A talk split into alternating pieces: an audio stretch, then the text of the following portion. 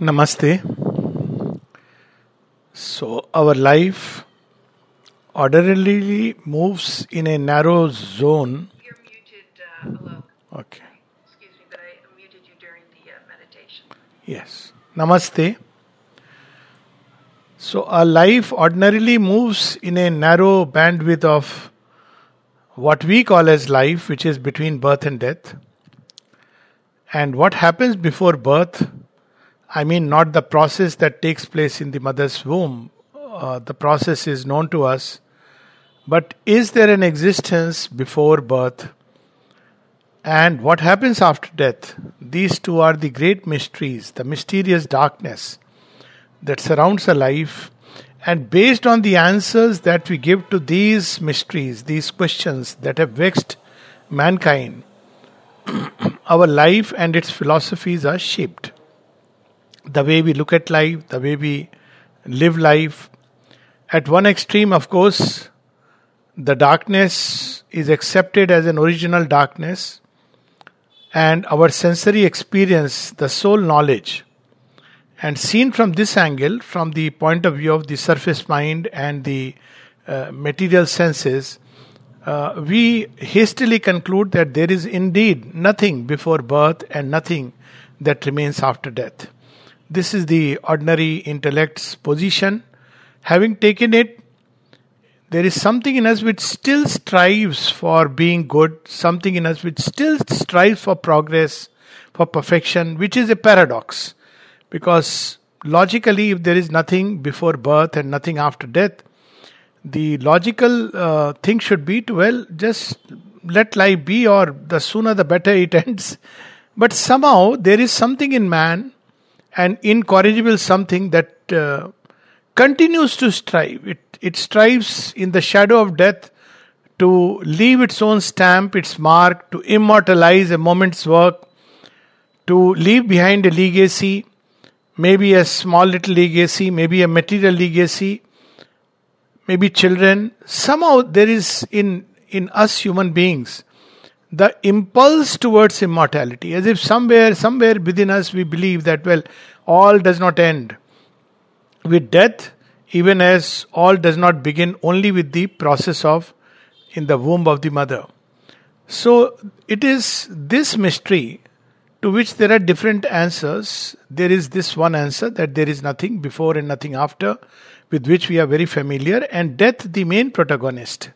I mean, the, the main, we, we can use the word protagonist or antagonist, whichever way, represents this kind of vision, which is the vision of darkness. Death represents the voice of darkness, the voice of ignorance, and this voice we are familiar with. It speaks from rooftops, it speaks sometimes in our mind, echoes in our thoughts, and we know that all kinds of systems, philosophies have been woven around it. We need not go into that. But human thought climbs further and it begins to see that despite the shadow of death, something in us not only wants to survive, there is something in us. The, the instinct to survive is strangely, uh, very, very, I find it very strange because it's a direct contradiction to the so called reality that death exists. There is something in life that it wants to live. There is something in life which wants to extend itself. There is something in life which wants to prolong its own existence, its own journey.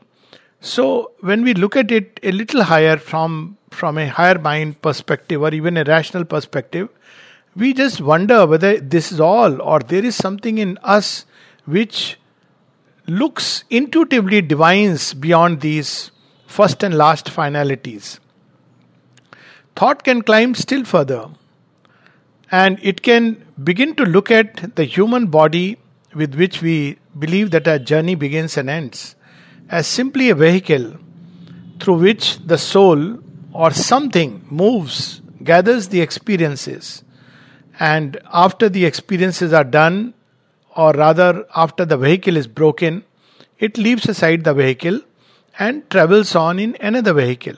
This is another kind of vision, another kind of thought that one life is a journey, and in this journey, the body is just a vehicle, its machineries are much like as we see that you know a computer this analogy is very good that uh, in a computer we we type the fingers type on some letters and words appear on the computer as if magically because that's how the machinery has been programmed so nature has evolved over a period of time millenniums such intricate and complex processes actually that is one thing which immediately makes us believe that there is a divine um, consciousness, a, a very intelligent consciousness, which has designed this universe and helps in its evolutions. One of the arguments that Savitri uh, presents that if in a small sperm and gene a thinking sage is shut, isn't it a miracle?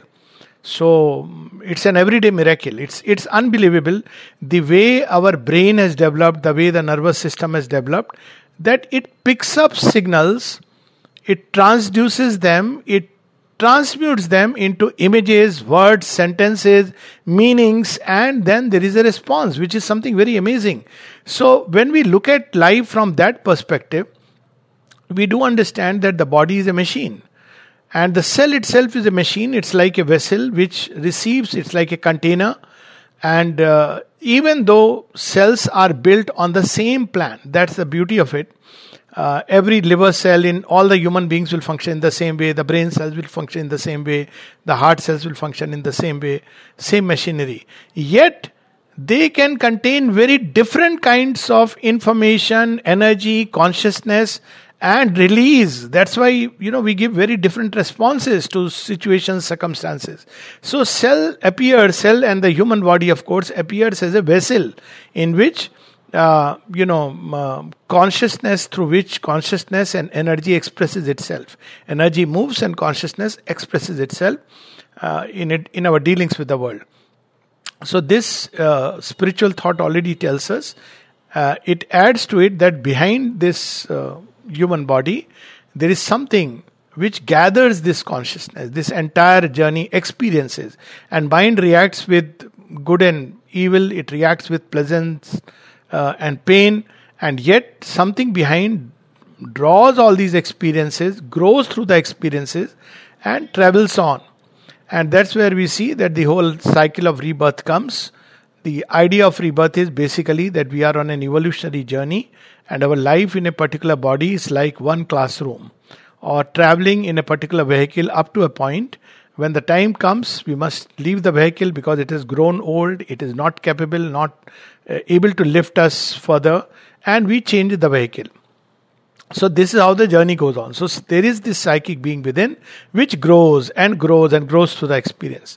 Now, this also is been in some way or the other uh, directly, indirectly mentioned in different spirit, kinds of spiritual thought. The question is uh, what happens when it has developed to its fullest point?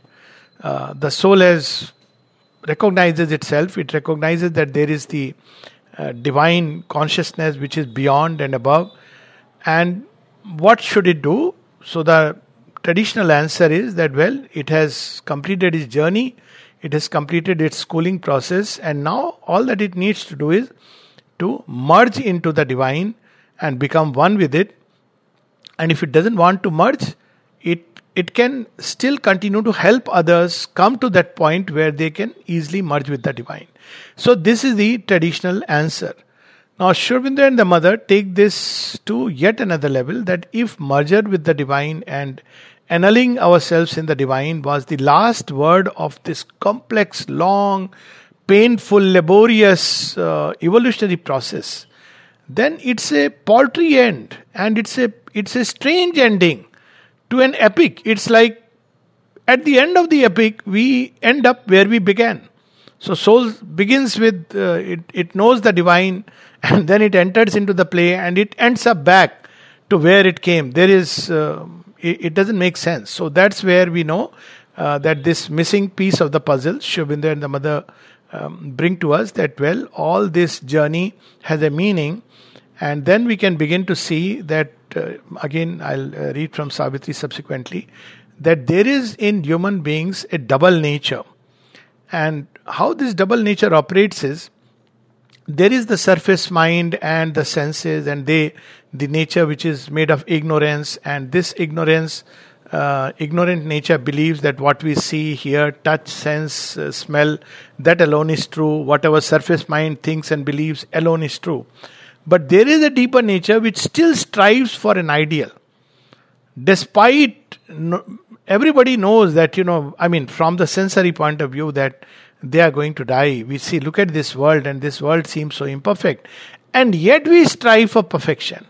We strive for a perfect love, perfect understanding, perfect knowledge, perfect strength, perfect joy, perfect peace. So there is this double nature. On one side, there is the nature of ignorance, which shows us things as they are, at least to sensory uh, appearances. And there is this other nature which is striving for them to be otherwise. And it is this tussle which is represented, which is taken to its uh, ultimate level in Savitri, that this deeper nature which strives to express itself and all conscious humanity has within it this urge for perfection, this urge for something more beautiful to express in life, despite all the contradictions. And it is something very interesting and strange. Now, in the beginning, this ideal is completely submerged. In the beginning of the journey, when the psychic being is very small, uh, we live as if this material existence is all. We may be very well uh, educated, literate, we may have degrees, we may have wealth, but uh, we are limited uh, by this material vision and we completely deny any existence which can be even considered as an existence beyond, let alone God, let alone anything else. This is the position of the strict material scientist, and in the beginning, death takes that position. It completely denies any greater reality. So we see death takes different positions.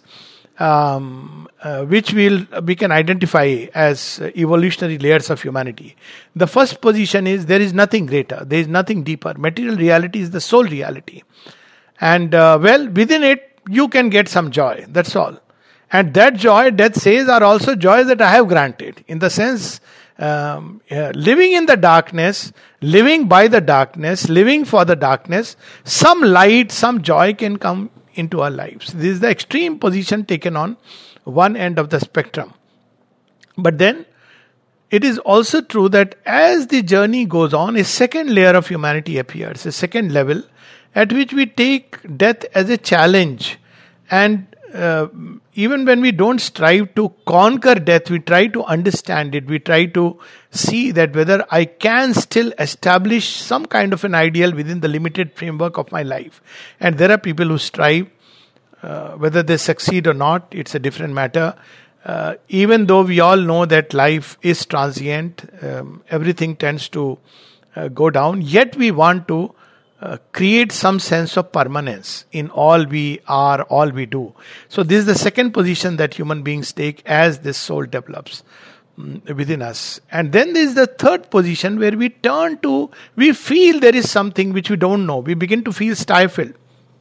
Because this darkness, however, how much ever oppressive it may appear, how much ever real it may appear, something in us feels that this cannot be the beginning and end of life. This, this is not all that is. And then we begin to seek is there a reality beyond this little framework of human life? That's where the spiritual life truly begins. And uh, as the mother says, that's why it is called as a new birth. It's a birth into the light. Like a plant emerges, uh, the seed emerges from the um, uh, darkness uh, of the below the earth to the little ray of light above. And then a new journey begins new exploration begins when new kind of set of experiences begin to enter into our consciousness. For example uh, one uh, has a thought coming from heights like a revelation. One suddenly is moved by the love of god. One suddenly has the urge to obey the divine or fulfill the divine will so, how does death counter that? That also is there in Savitri, and these voices will hear. hear. So, death says, Look here, all these things are hallucinations because uh, something in man is there is a malady. Ideal is a malady of the mind. he even says this malady is given to man by the gods. They are just goading, uh, goading humanity to try and do some unnatural things. So, it again it tries to either deny those experiences or it tends to explain away those experiences as odd phenomena, as freaks, as a mix of illusion because we hope and want and wish life to be beautiful. Therefore, our mind tricks with us and conjures and creates images and creates experiences. Now, as a psychiatrist, I'm well aware of, you know, people taking this position and I have had so many discussions with regard to this. so, in the end, it means that no upward labor, no spiritual life, it, it doesn't have a, it, it is an illusory reality, so to say. It's like a dream, and these dreams can never be real. Now, here Savitri steps in, and Savitri says, Well, I know what I am speaking. These things are real and they are true. And Death says, How are you saying that it is true? On what basis you are saying? Your experience is fine. You have your own experience. Everybody can have their own experience. But death says, I'm telling you, all your experiences, this idea of ideal love, flawless happiness, are ultimately maladies of the mind. Now, Savitri starts showing us step by step the entire journey from before material creation and how step by step to start with material forms are created birth takes place. Because to understand the mystery of death one needs to understand the mystery of birth. What is hidden in this darkness which uh, takes form? This form first appearance is the atomic or the subatomic particles emerging out of some primal darkness. Where does it come from? Logically it cannot come from anywhere from the void unless there is something hidden out there. Only what is hidden in the void can emerge.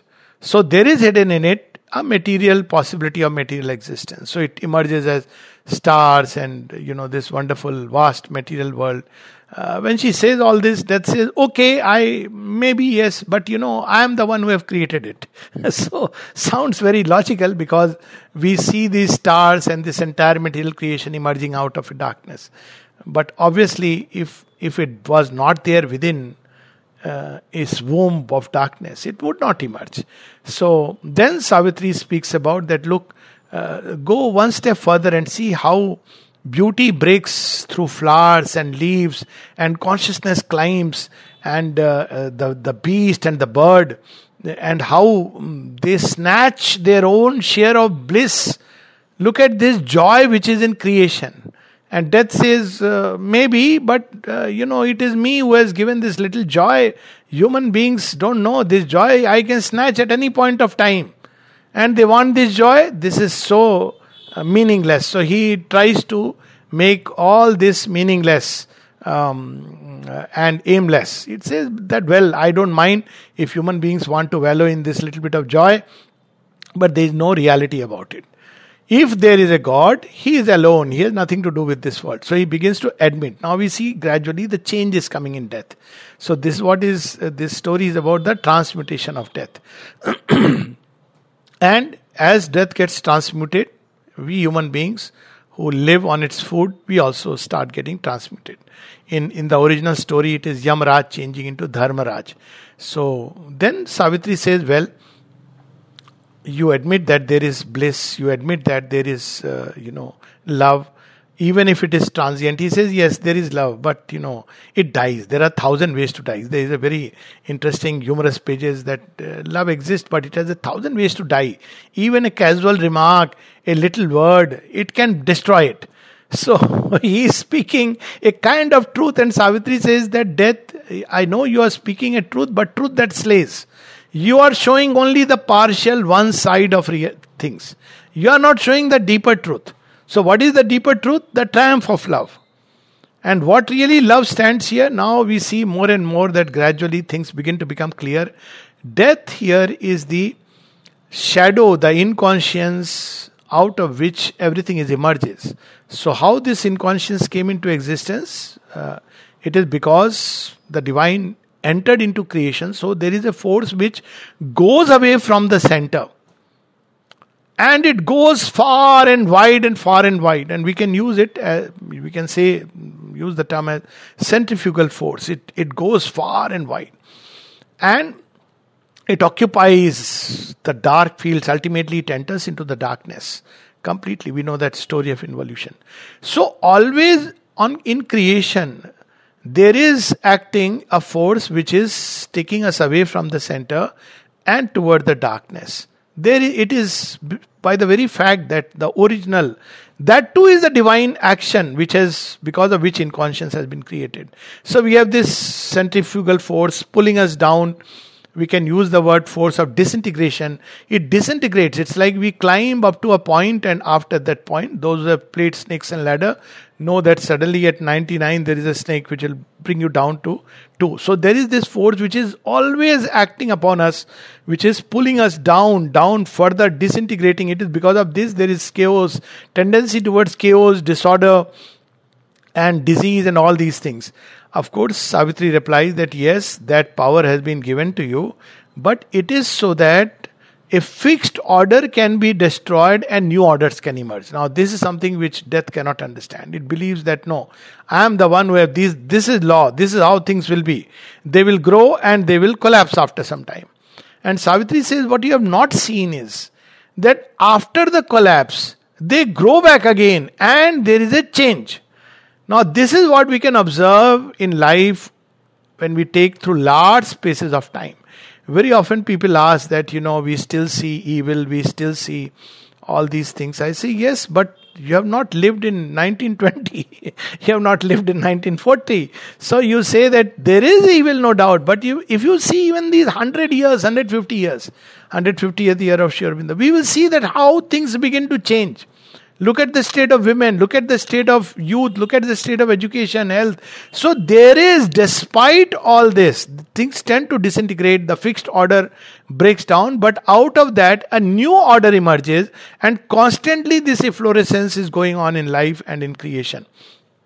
So, uh, death slowly starts getting a bit of convinced, and it says, Okay, I see that, but. Uh, uh, it is still because I am the one who is. Now he starts bragging. He says, uh, like many people say that, oh, all this is a natural process. Why bring in God into it? Though it's a very absurd argument. I often say that, you know, look at, uh, I mean, I, I compare this, I, I've studied the human brain, and when I compare it with the uh, computer and even artificial intelligence now that we have created, now how the human brain has evolved to catch thoughts from a wide range of things and to take into itself and it picks up vibrations from all over the world.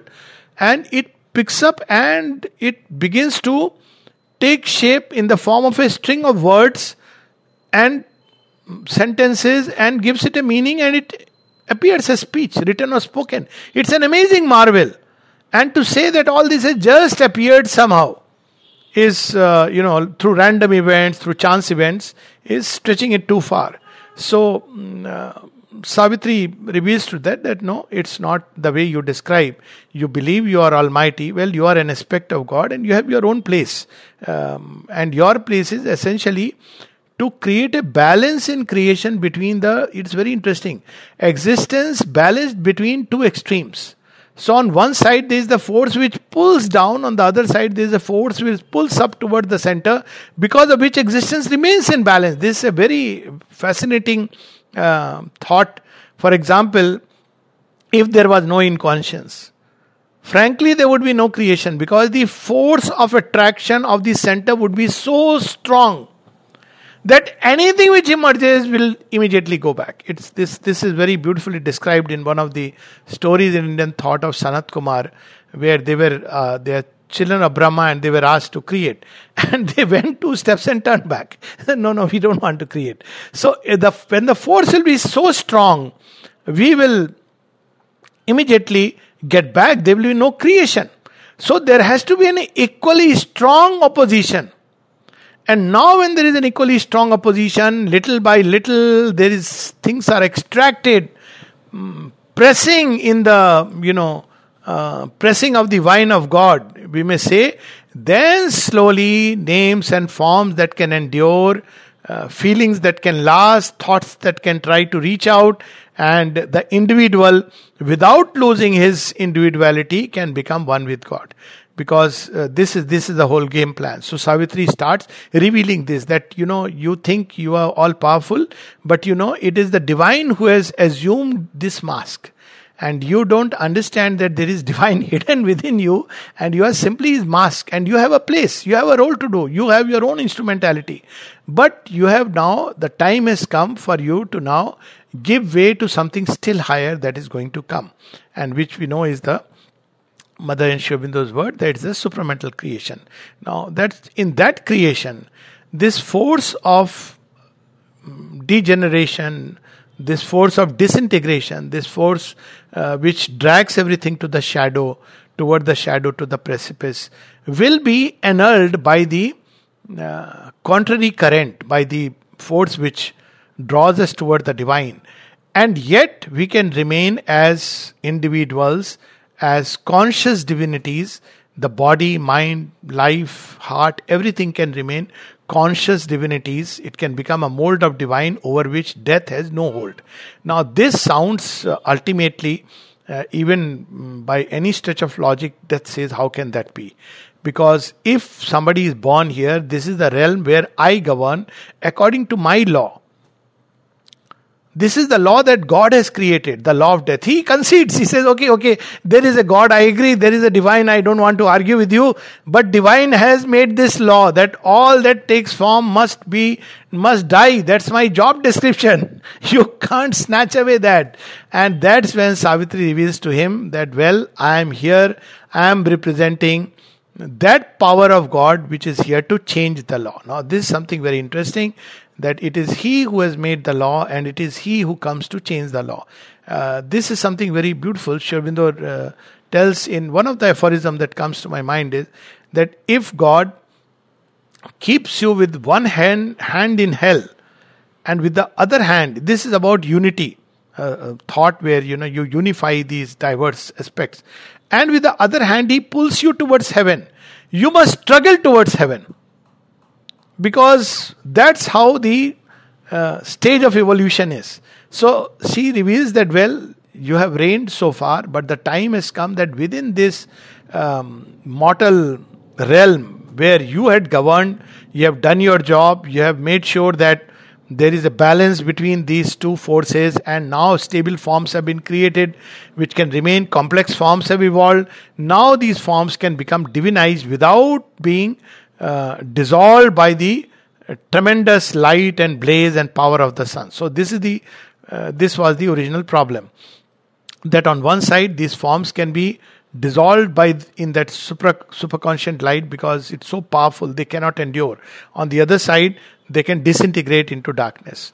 So now they have reached a f- uh, point where these forms can, at least a few forms, can escape from the law of death can remain here because they have been nourished by the light uh, so much that they can endure the light and yet not be uh, uh, yet not dissolve towards that.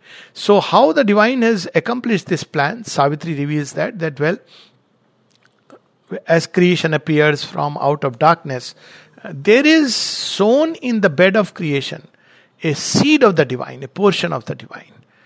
Uh, that's what will grow into a psychic being this seed is like we can imagine a chip which is all the time connected with the divine.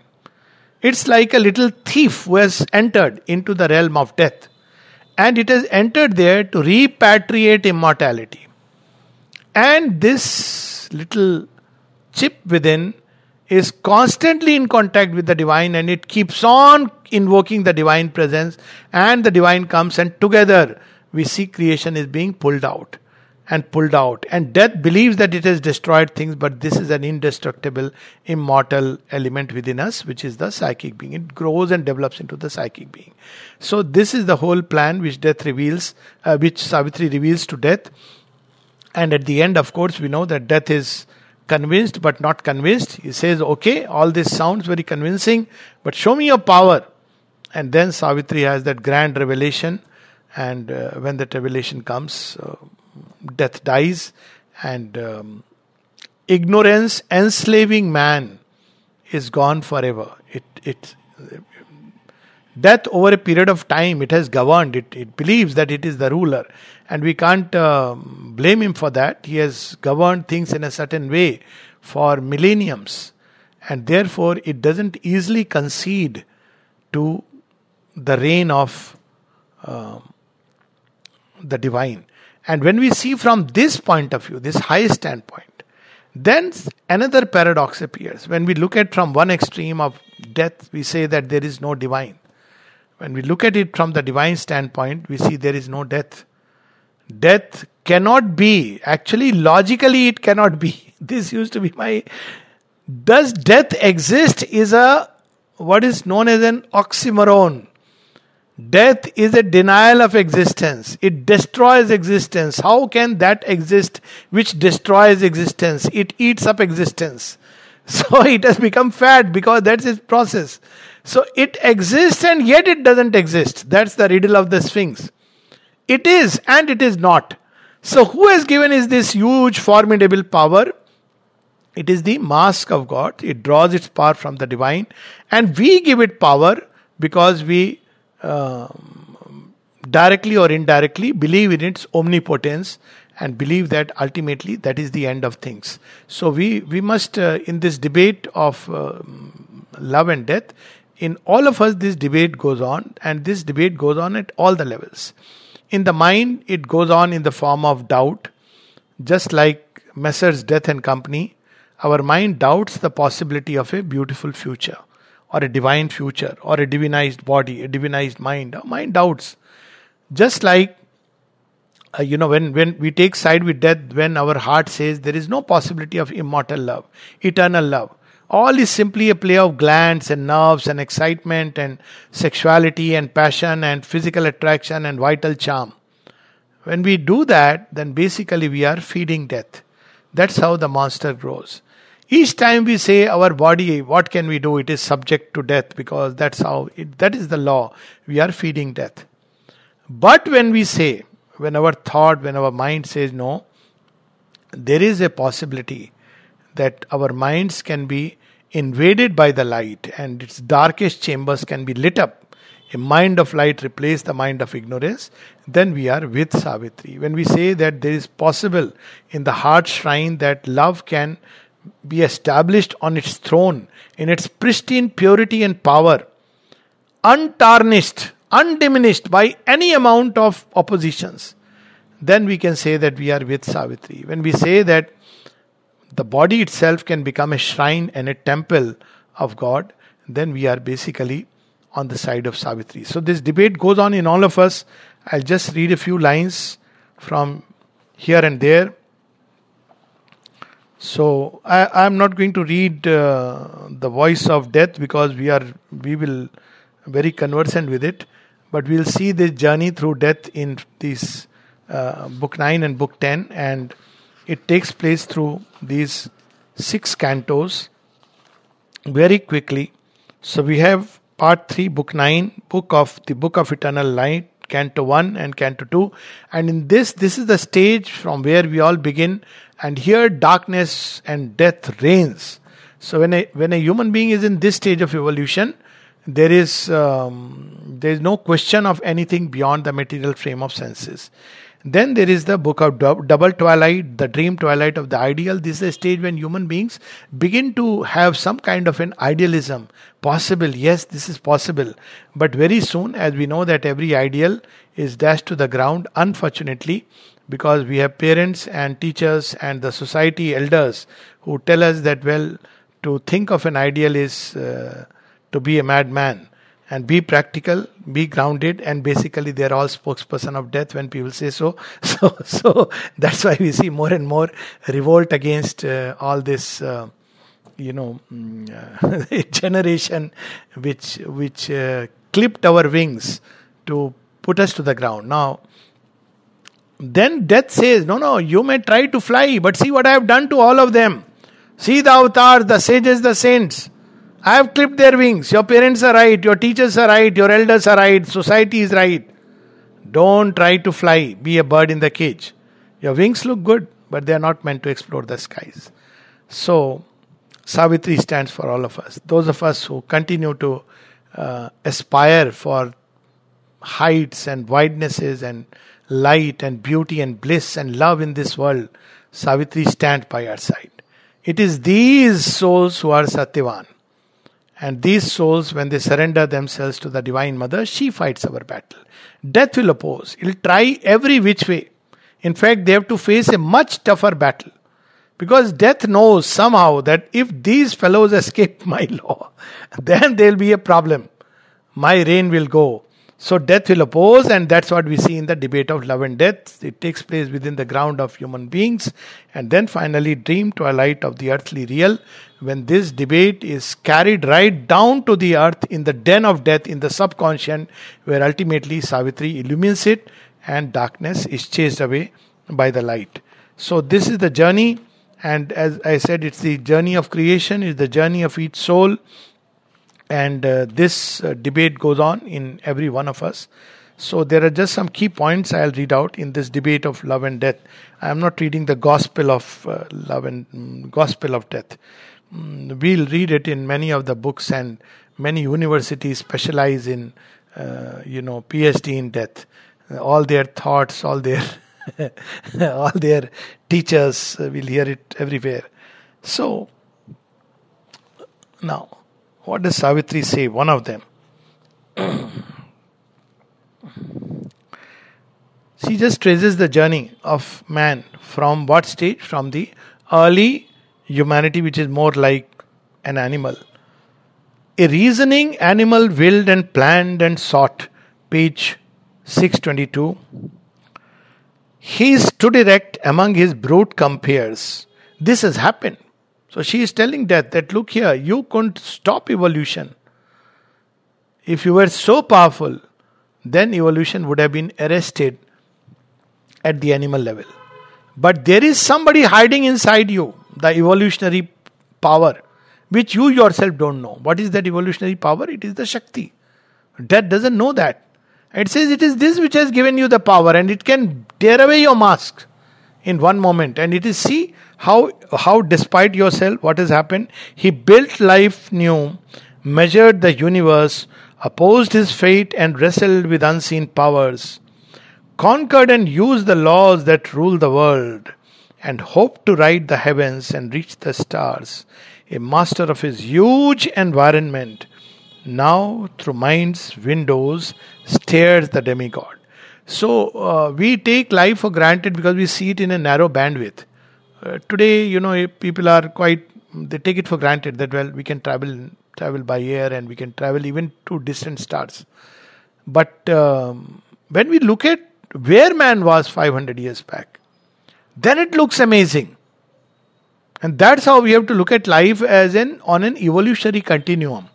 So this is the first thing that uh, Savitri reveals to that, and the second thing O death, thou lookest on an unfinished world.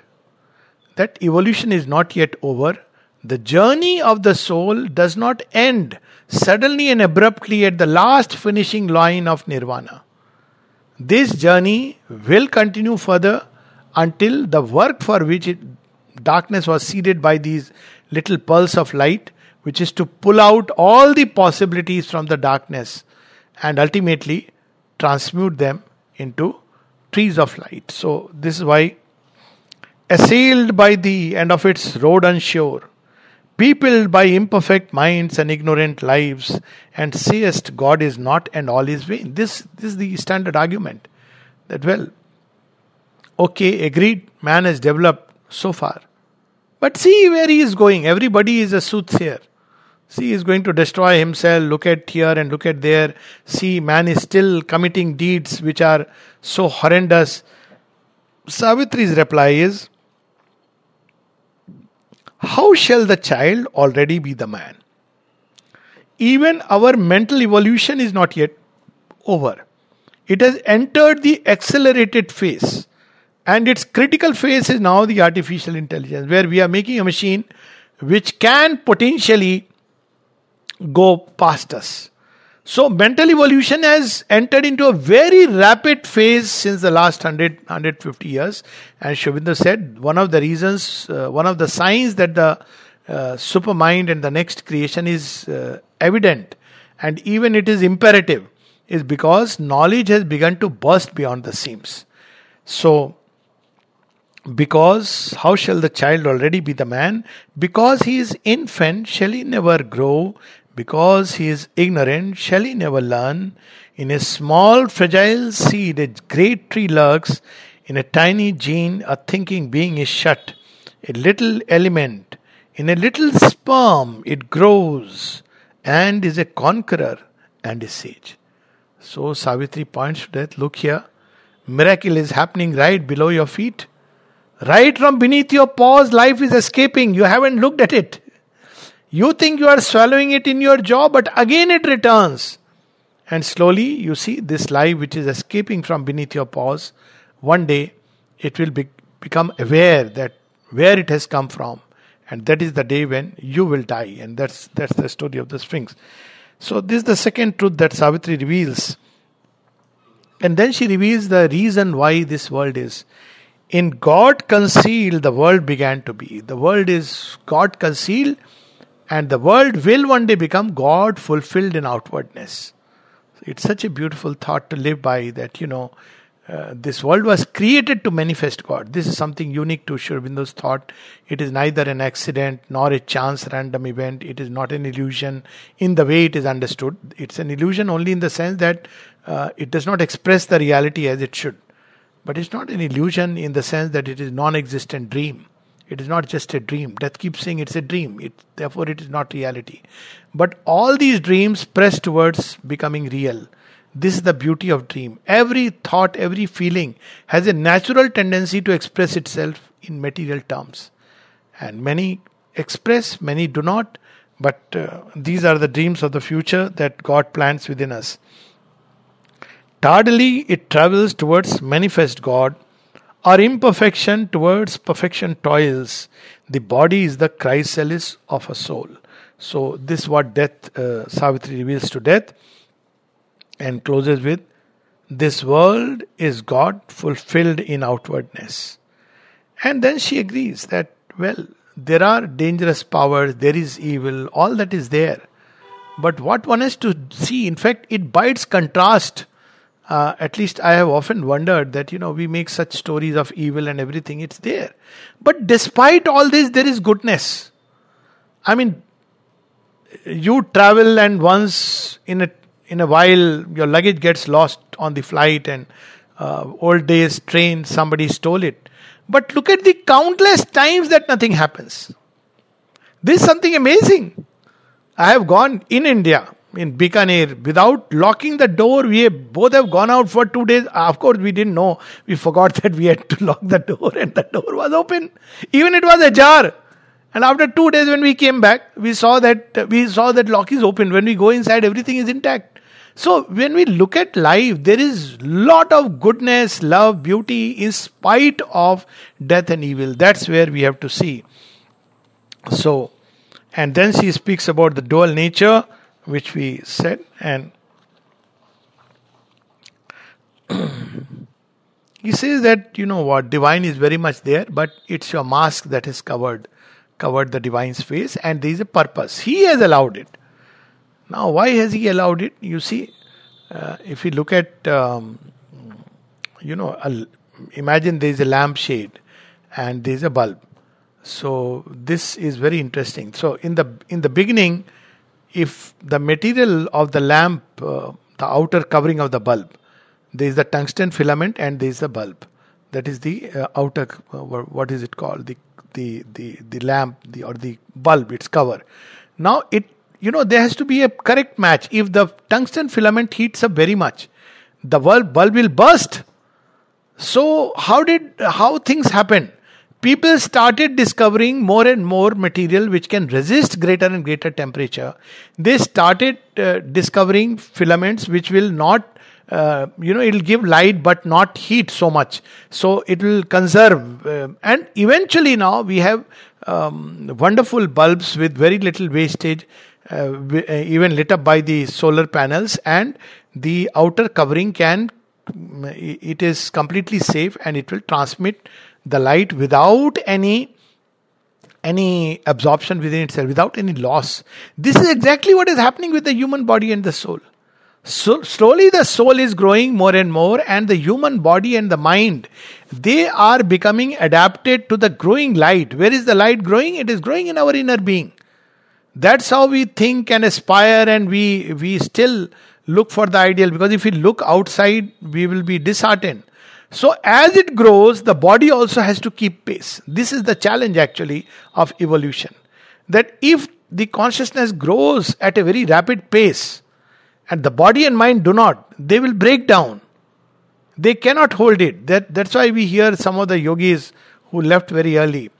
On the other hand, we can grow to a point and just keep the body in a status quo for a very long time by superimposing the law of a you know uh, higher world upon it. But here the very body must be transmuted to to hold this uh, greater and tremendous consciousness the supramental consciousness and light. So on one side the soul has to develop the inner being has to grow to a point where it can access and open to this consciousness without breakdown because otherwise its measures are going to go away. That's why it's a long journey. That's why it's a a lot of challenges. That's why the shadow is allowed.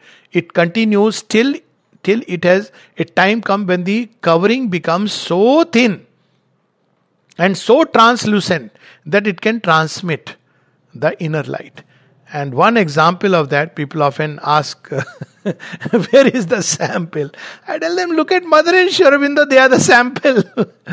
when you look at them, you see that sample. And when you read the stories of the darshan and many of the stories, the mantle has become almost translucent. You can almost sense the divinity right inside. So, this is the whole game plan, and Savitri reveals to death all these truths and then many beautiful things. And then she says, Don't make a gospel of sorrow and suffering because she uses the word for death, is aesthete of the sorrow of the world. He builds a philosophy out of you know, he finds sorrow very tasteful. He, he writes uh, beautiful epics of sorrow and horror and doom. He says, no, no, no, that's, you are champion of a sad philosophy. But she says, a hidden bliss is at the root of things. A mute delight regards time's countless works. To house God's joy in things, space gave wide room. To house God's joy in self, our souls were born. There is a joy in all that meets the sense, a joy in all experience of the soul, a joy in evil and a joy in good, a joy in virtue and a joy in sin, indifferent to the threat of karmic law. Joy dares to grow on forbidden soil. so this goes on, and um, I'm just rushing through. And then she he, she shows to death that look here, um, you're you are seeing things in a very static way. You're not seeing what is happening right from beneath your feet, from the shadow, what is emerging. This is page 632. If huh, out of the void this grand creation rose. For this the Spirit came into the abyss and charged with its power matter's unknowing force in night's bare session to cathedral light in death's realm repatriate immortality. Mystic slow transfiguration works. All our earth starts from mud and ends in sky. It, it's true with everything. Knowledge, it starts with bits of information sensory and it grows into such super fast calculations within the mind of man. Love, joy, they start from very small little things, sometimes ignoble things and ignoble ways and it grows into a point where love can remain i have seen i mean one story which touches me about uh, a lady who came here um, after one year of marriage because she wanted to be uh, in the ashram and be with mother and Sri Aurobindo and those days indian husband and he he said okay now this part is easier to understand after decades, when she fell ill and she needed some kind of help, of course, the ashram would provide, this man came to know he had never married. He came all the way and he was by her side right through that, you know, passage, transition. Now, these are the real stories that, you know, love survives death. It, it was not dependent on any external reward or gift. And there are countless stories uh, which, you know, we, each one of us can recount. All our earth starts from mud and ends in sky, and love that was once an animal's desire, then a sweet madness in the rapturous heart, an ardent comradeship in the happy mind, becomes a wide spiritual yearnings space, a lonely soul passions for the alone. The heart that loved man thrills to the love of God. And this is not the end. Then it comes out and embraces this whole creation with that divine love. Now, we, we look at how music has evolved, how joy has evolved. What was the kind of joy human beings found in things? Now, at its highest, one finds joy in spiritual philosophy, in spiritual thought, in you know contemplating the divine. See how all these powers have evolved over a period of time, and she reminds, and she says, "Well, this is what is happening." and uh, death tries to challenge that no no you are a human being. Don't say such thing. She says yes i am a human being but i am a bridge. What you are not seeing is that i am the divine who has taken a human birth. So here it's about the avatar who comes first to do this for us. And for the rest uh, the, the rest follow in its wake so one more little passage and then i am going to stop so uh, we we have entered into the next next uh, canto, The Dream Twilight of the Earthly Real. And I'll just read it. Actually, it's so beautiful. Uh, one doesn't feel like stopping once Savitri is in the hand. and you know, one, but I'll just read one passage I know. All evolution takes a long time, and reading Sri Aurobindo takes long, and Savitri's delight takes long, but uh, we, we have less time, so okay. So, page 648.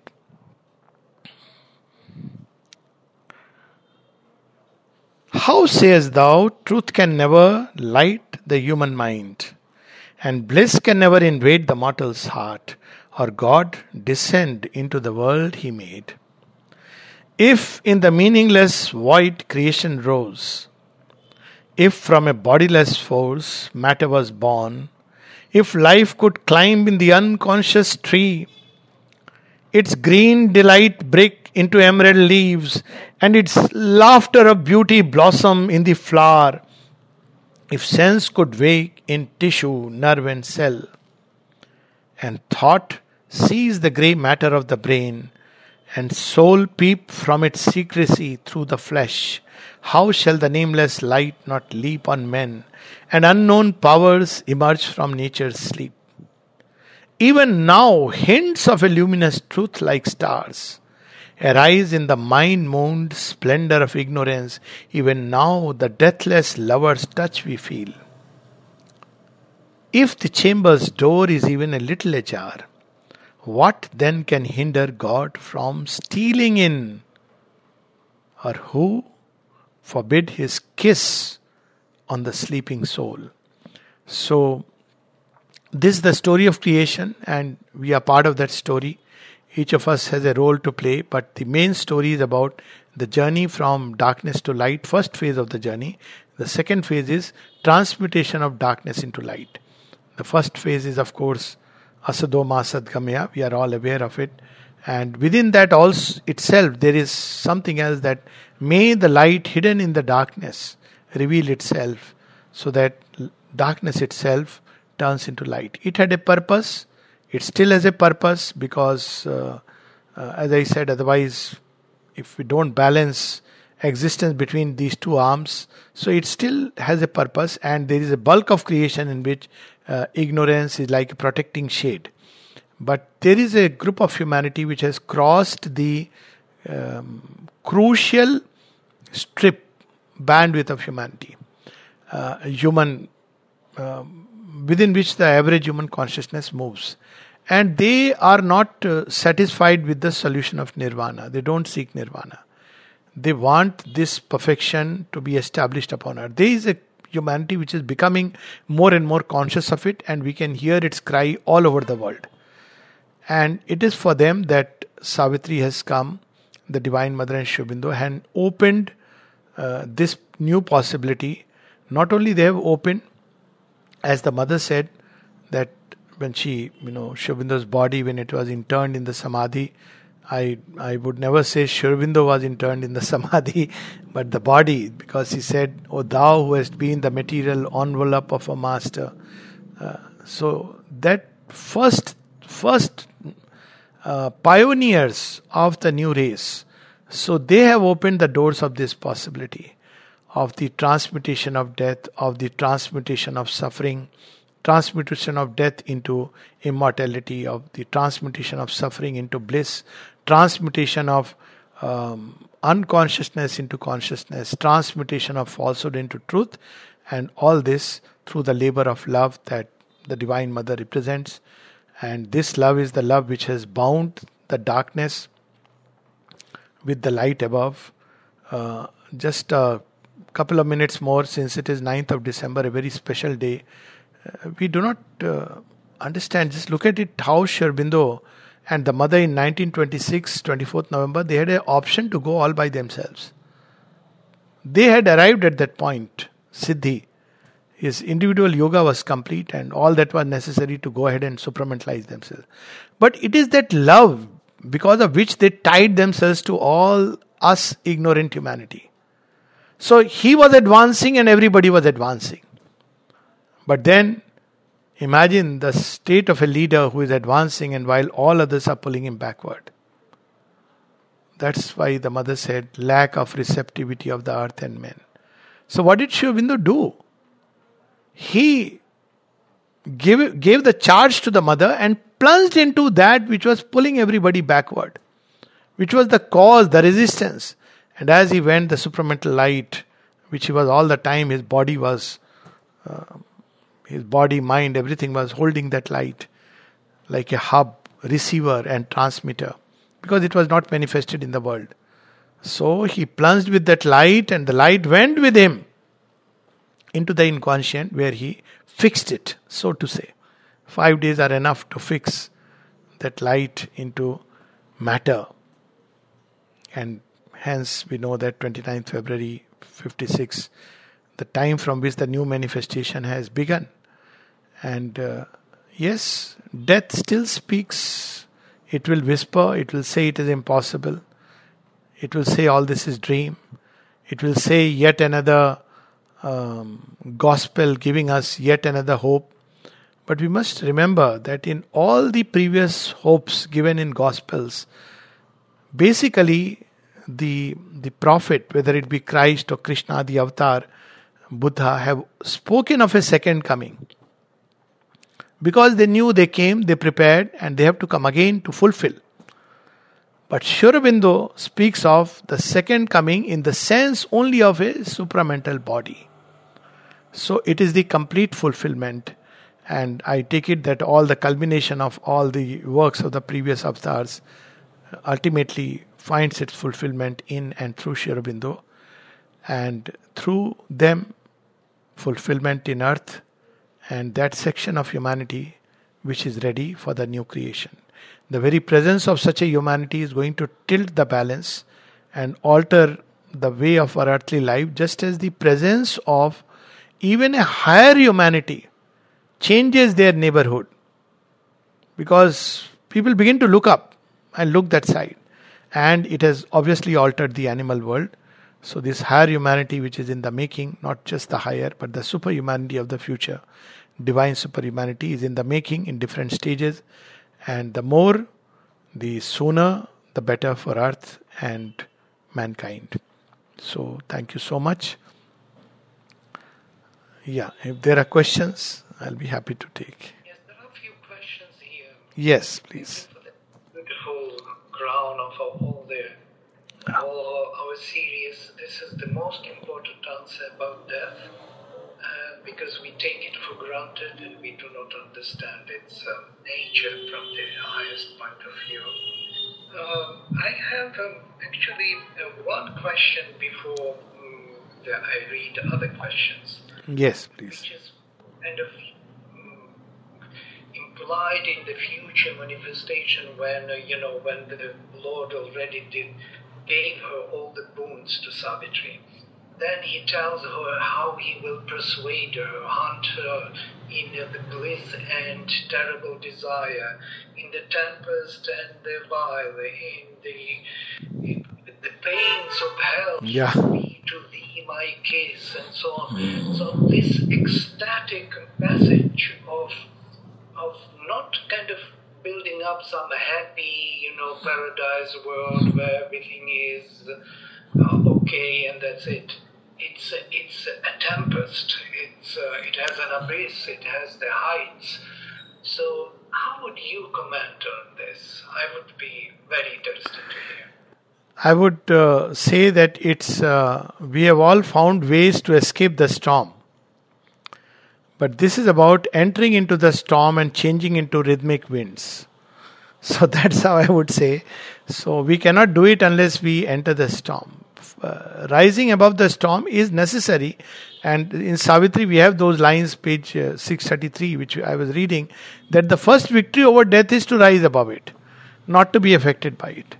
But once that is done, then that boon comes for those who have already had this first conquest, and it is they who are challenged to the utmost. And uh, we have those lines My fiercest masks shall my greatest attractions bring. So, this work is in two steps. First is, of course, to rise above death, not to be afraid of death, to even know that there is within us this secret soul, uh, this immortality, not just know mentally, but be one with it, and not to be afraid, not to tremble at death, look at it with calm eyes. Then one enters into this deeper work. And in that deeper work, yes, the tempest and the storm, they come in the way. And instead of trying to run away or escape from uh, these things which are right now part of the earth nature, one enters into it. But because one enters with the force of harmony and order, slowly this harmony and order begins to tame the winds. And I am I am reminded of uh, one mother's experience and one an image from everyday life. So, uh, mother's experience is uh, when she is sailing on the ship and coming to the, uh, you know, to to Pondicherry, and on the way there is. Uh, this was, I think, when she was changing the ship from uh, one place to another. But nevertheless, the the travel was for Pondicherry, and suddenly there is a storm, turbulent winds, and um, she goes into a chamber and she she goes down to see what's the problem and she sees the small little vital entities which are trying to create turbulence. And then what does she do? She tells them, calm down, calm down, calm down. They become calm. And she writes it in a prayer that, Lord, your intervention was felt yesterday. So it's very amazing that the victory of calm and peace over forces of turbulence and disorder. Now, the other is, of course, we all see this in a little way in our own lives that sometimes when there is uh, disorder around us, um, any collective life, um, there is a tendency to want to escape. Ashram is no exception. So everybody wants to escape. Say, you know, like somebody wrote Orwell, Utopia gone uh, wrong. Even somebody wrote Dystopia. Uh, you want to run away, you run away. That's okay. People have been running away for centuries. But there are those who will continue to uh, take that on, but they will not continue to take that on in the sense of fight and struggle and proving a point, but they will continue to release forces of harmony and order and peace till one day. All this will begin to, all these turbulent winds. That's why the mother says uh, in Savitri, Sri Aurobindo says about the mother, uh, rather Savitri says that, that even those who leapt in revolts, the dark deities, they too are safe. A mother's arms desires her rebel sons. So basically, that's what it means that this is not a yoga where one just wants to find some comfort zones uh, and then retire into that solitude. And Sri Aurobindo's solitude is a battle. We all know that. So it's not that kind of yoga. Uh, in fact, we'll be chased by the storm wherever we go because because this is the task that has been undertaken but we are not alone. Divine Mother is there. She fights our battles. So that's what it means. Yeah. There's a joy to know that uh, she has picked us for the Kurukshetra and not for the uh, only the dance in Vrindavan. so it's okay. Yeah. yeah. There are a few more questions. Yes, please. Yes, please. Hello, sir. Uh, I have a question. How does one study without aspiring for the result? With what aim do we study? because I always feel as if I can do more and get a better grade. Yes, so see, that is unfortunately like things have been so badly mixed. Study was never meant for grades. Study was always to understand. I mean, at least that's how I, understood things. But I know nowadays grades are given so much importance, and you know, uh, it's all a world knit by uh, desire, ambition, and you know what you may get, whether in terms of a better placement, money, and all the rest. So that's not an area where I would like to comment. But basically, study is always meant to understand and uh, know better. And uh, my personal feeling is also what I have seen that if one does that, ultimately you actually get good grades. Uh, I mean, that's the best way to study because you you get the fundamentals, you understand it. So, uh, my answer would be that um, don't look at grades. How can one do it? Well, because study for the joy of study. You will retain much more and uh, understand. Um, see things from different different perspective. In, in my medical school, I couldn't uh, read the same book twice. I thought it's so boring to remember. I want to know new things. So it's it's a joy.